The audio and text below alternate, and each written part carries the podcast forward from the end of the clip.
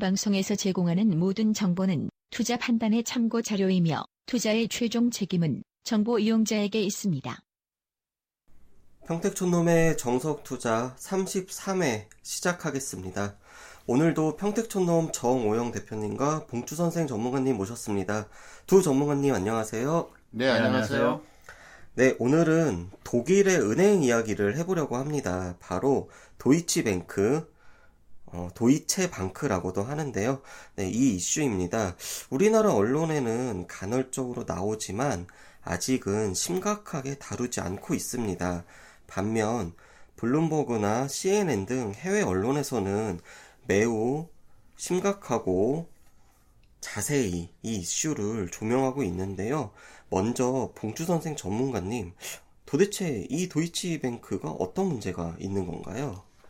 네, 결론부터 전달하면 독일의 최대 은행이 기업 실적 악화와 미국에서 받은 벌금 폭탄 약 15조 원대인데요. 이것 때문에 자칫 파산할 수도 있다는 것입니다.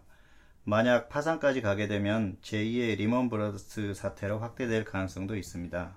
아, 네, 굉장히 심각한 이슈인 것 같습니다. 조금 더 상세히 설명해 주시죠. 네. 먼저 도이체방크는 1870년 설립되었고 자산 규모로는 세계 12위, 독일의 최대 은행입니다. 전 세계 10만 명 이상의 직원이 있고요. 문제가 발생하게 된 계기는 실적 악화입니다.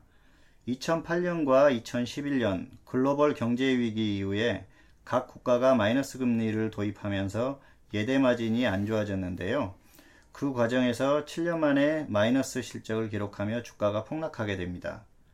여기에 금리 조작 사건으로 2조 원의 벌금을 맞았고 최근 미국 정부가 지난 2008년 이전에 진행되었던 MBS 즉 주택담보대출 유동화증권 불안전 판매를 이유로 벌금 약 15조 원을 부과할 것으로 알려지며 최근에 위기설이 나오게 되었습니다. 도이체방크가 바젤3 협약에 따라 유지해야 하는 자본 비율은 10.8%입니다. 이는 시티은행, 모건, 바클레이즈 등 규모가 더 작은 은행들보다 낮은 수준으로 독일 정부 구제가 없다면 심각한 상태가 될 수 있습니다. 어, 그런데 지난 16일이죠. 독일 정부에서 도이체방크에 대한 지원을 기대하지 말라고 발표하며 사태가 악화되고 있습니다. 아, 벌금 15조 원이면 우리나라 돈으로도 매우 큰 금액인데 이 위기를 타개할 가능성이 있을까요? 네, 그것에 대해서는 제가 말씀드리겠습니다. 현재 도이치방크에서 진행하는 노력은 다음과 같습니다. 먼저 미국 정부와 벌금 감면에 대한 협상을 벌이고 있고요. 그리고 이제 최고 재무 책임자가 원래 예정한 감원보다 2배 이상의 감원을 현재 진행한다고 이렇게 밝혔습니다. 이는 독일 정부에서 우리가 이만큼 노력하고 있으니 살려주세요 하는 그런 뜻으로 해석이 됩니다. 아, 네, 잘 알겠습니다. 오늘 녹음을 진행하는 날짜가 10월 17일이고 방송 날짜는 10월 24일이라서 일주일 사이 다른 이슈가 또 발생할 수도 있는데요. 도이체방크 이슈에 관해서는 다음번에 또 점검하도록 하고 이번에는 우리나라 은행주에 대한 이야기를 해보려고 합니다. 우리나라 은행 관련 주식은 올 1월에 저점을 기록하고 거의 모든 종목이 현재 고른 상승을 보이고 있습니다.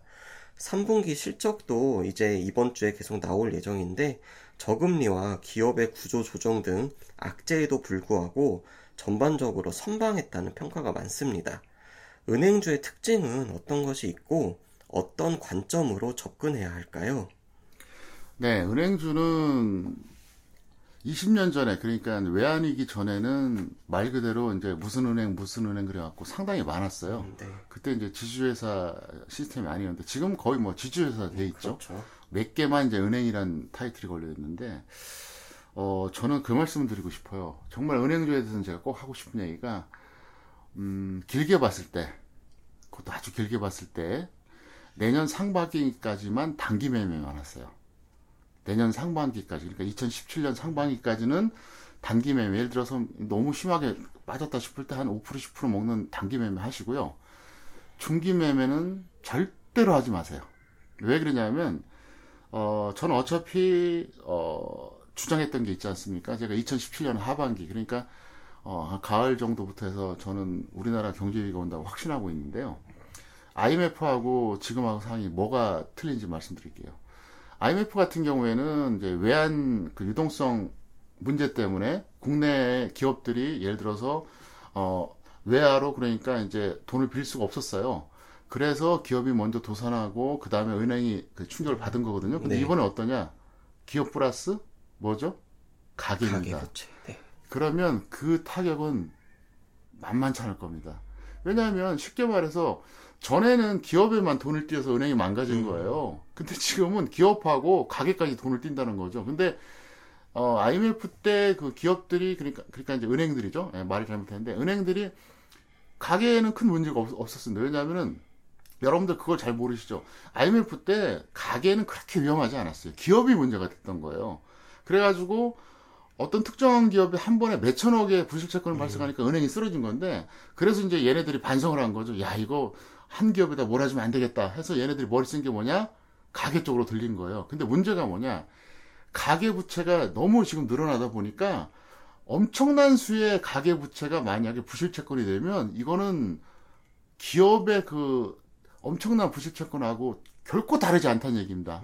그러면 그만큼 많다는 그렇죠. 많아지는 네. 거죠. 지금 뭐 가계 부채 1200조 원이라는데 그러면 은행은 앞으로 좋을래야 좋을 수가 없고요. 그 다음에 제가 꼭 드리고 싶은 말씀이 뭐냐면 우리나라 여러 가지 산업 구조가 있는데 사실 제가 가장 비관적으로 보는 게 바로 은행업입니다. 왜냐하면은 우리나라 은행업들은 쉽게 말해서 이자 따먹기밖에 안 했어요.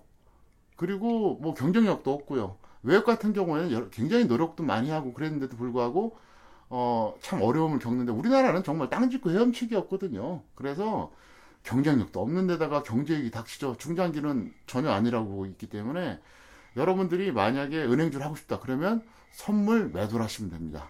절대로 아, 종목 선물 말하는 거죠. 어, 네. 네. 절대로 현물은 하지 말아달라 이렇게 제가 꼭 부탁을 드리겠습니다. 아, 네, 은행주를 들어가더라도 단기로만 기간은 이제 내년 상반기 말씀을 해주셨고요. 어, 이번에는 봉주 선생 전문가님께 은행주 대응 전략 여쭤보겠습니다.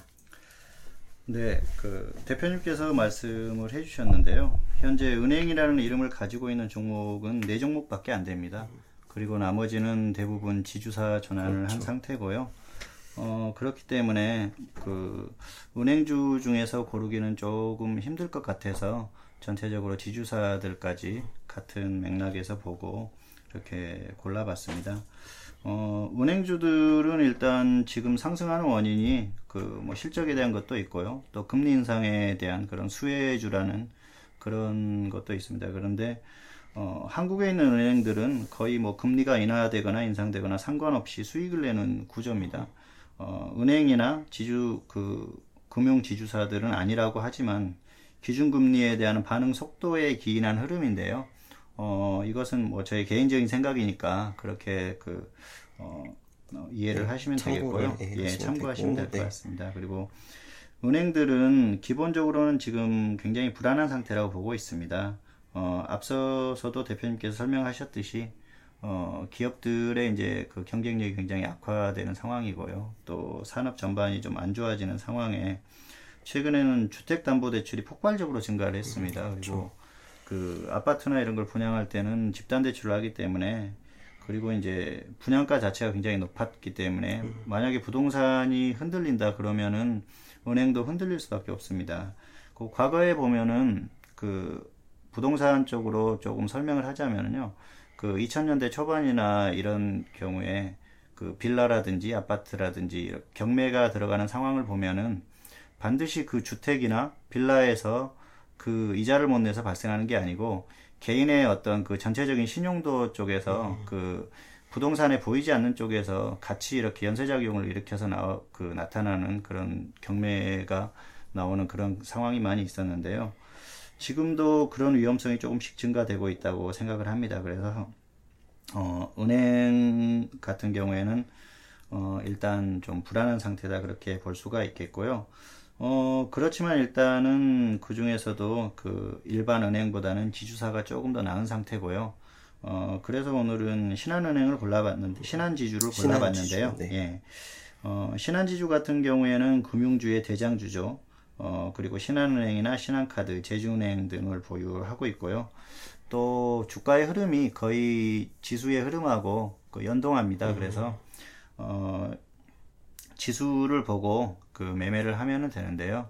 일단 단기적으로는 어, 지수와 연동해서 판단을 하면 될 것 같습니다. 그래서 지수에 지수가 박스권에서 움직일 때는 지수 저점에서 매수를 했다가 어, 고점에서 매도를 하는 단기 매매만 가능하고요.